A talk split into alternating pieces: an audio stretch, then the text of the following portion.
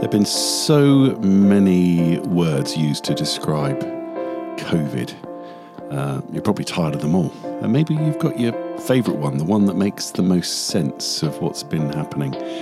Anyway, I want to suggest that there might be a different word for us to consider for this period of time, and it might be the word awakening.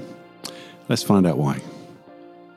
So today's reflection is called A Great Awakening. It's never too late to become who you were meant to be. It's never too late to be what you might have been. Now, that quote is often misattributed to George Eliot, and it seems no one knows its actual origin. In a similar vein, you'll find this next quote often misattributed to C S Lewis. You are never too old to set another goal or to dream a new dream. Now, setting aside the issues of attribution, both quotes carry something rather profound that maps against the human experience. The idea, or rather the fear of missing out on who we were meant to be in life, and the encouragement that it's still not too late to be who we were destined to be. Zombies, tragedy, and opportunity. Some of the best stories, be they books or movies, are about discovering and recovering identity. People whose lives are covered over by the suffocating accretion of time and circumstance until one day they wake up from the zombie sleepwalk of life, or tragedy strikes and they cannot go back to who they were before, or they're called to something beyond them to risk themselves to save others, forever changed as they bear responsibilities they've previously avoided.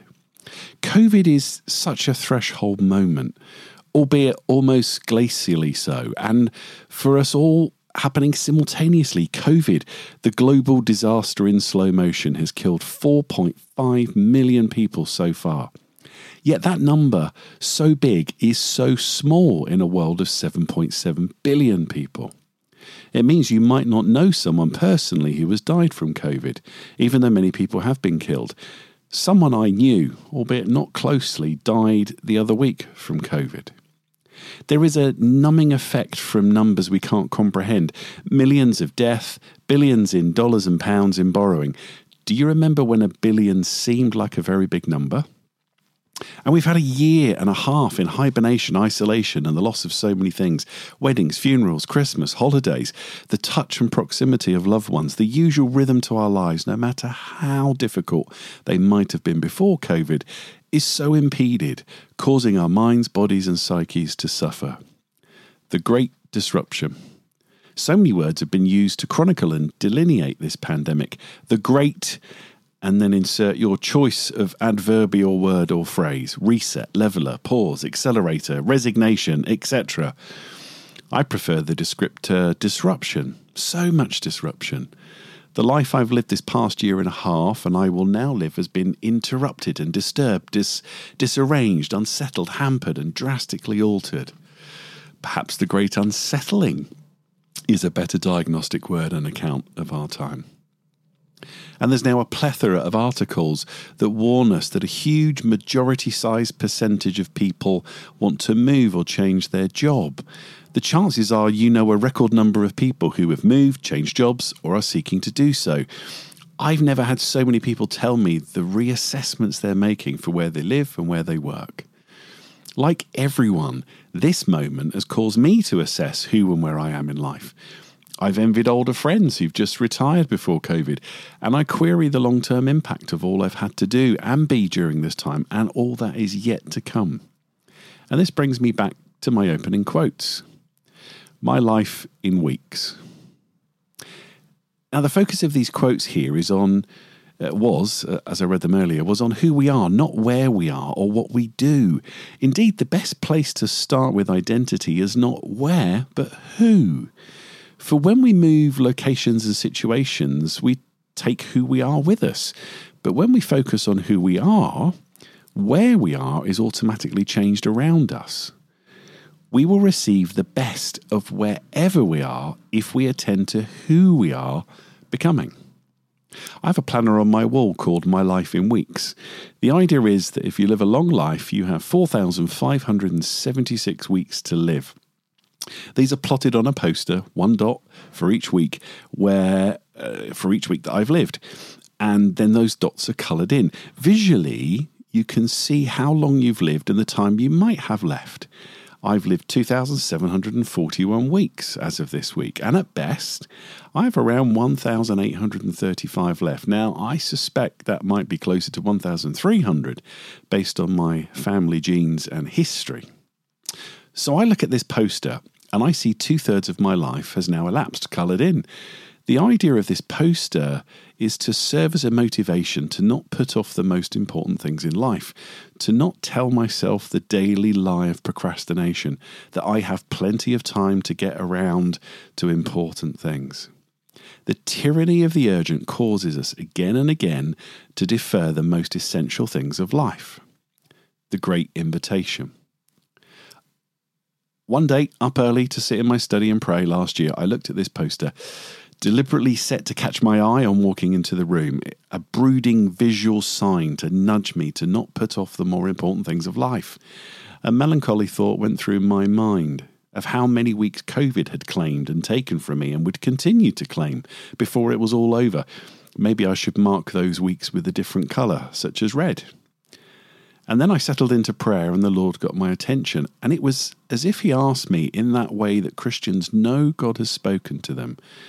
Can we revisit your poster?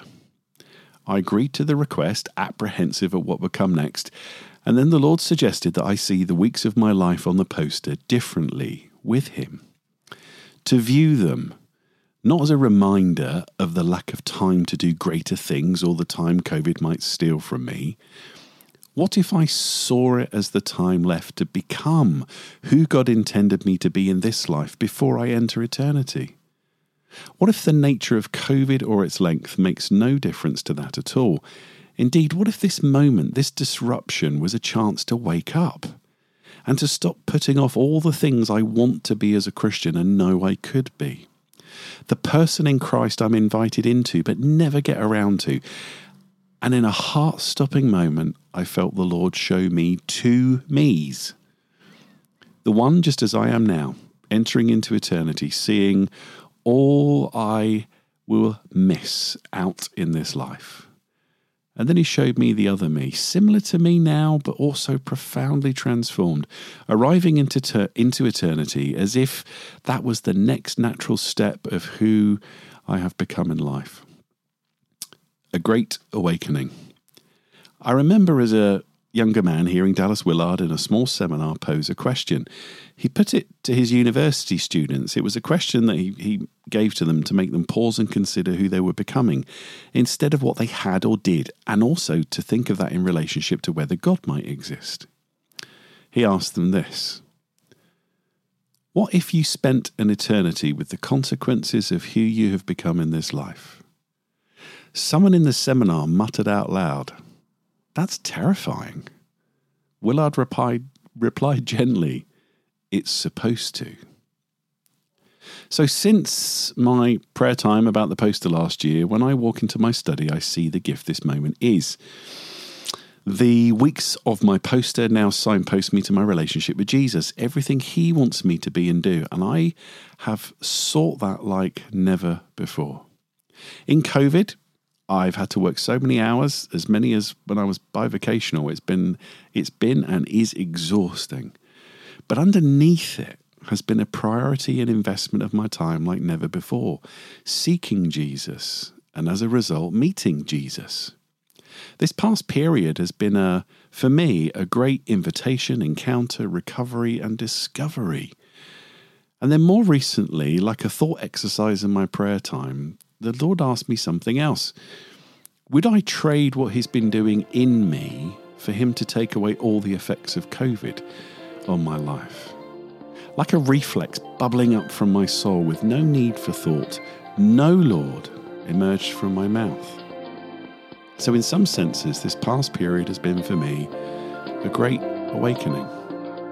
I pray you might find yours too. So uh, thank you for listening. Um, if you want to catch more of these articles and podcasts, everything is on my website, jason swan clark dot org. That's jasonswanclark, all one word, no e on clark dot org. and uh, on there you'll be able to subscribe to uh, an email newsletter um, to push updates to you for new articles um, and all the recordings. Also, you can subscribe to this audio podcast in Spotify, SoundCloud and iTunes and wherever else you catch your podcasts from. Um, and lastly, thank you for listening. And if you found this helpful, please like and do share with others.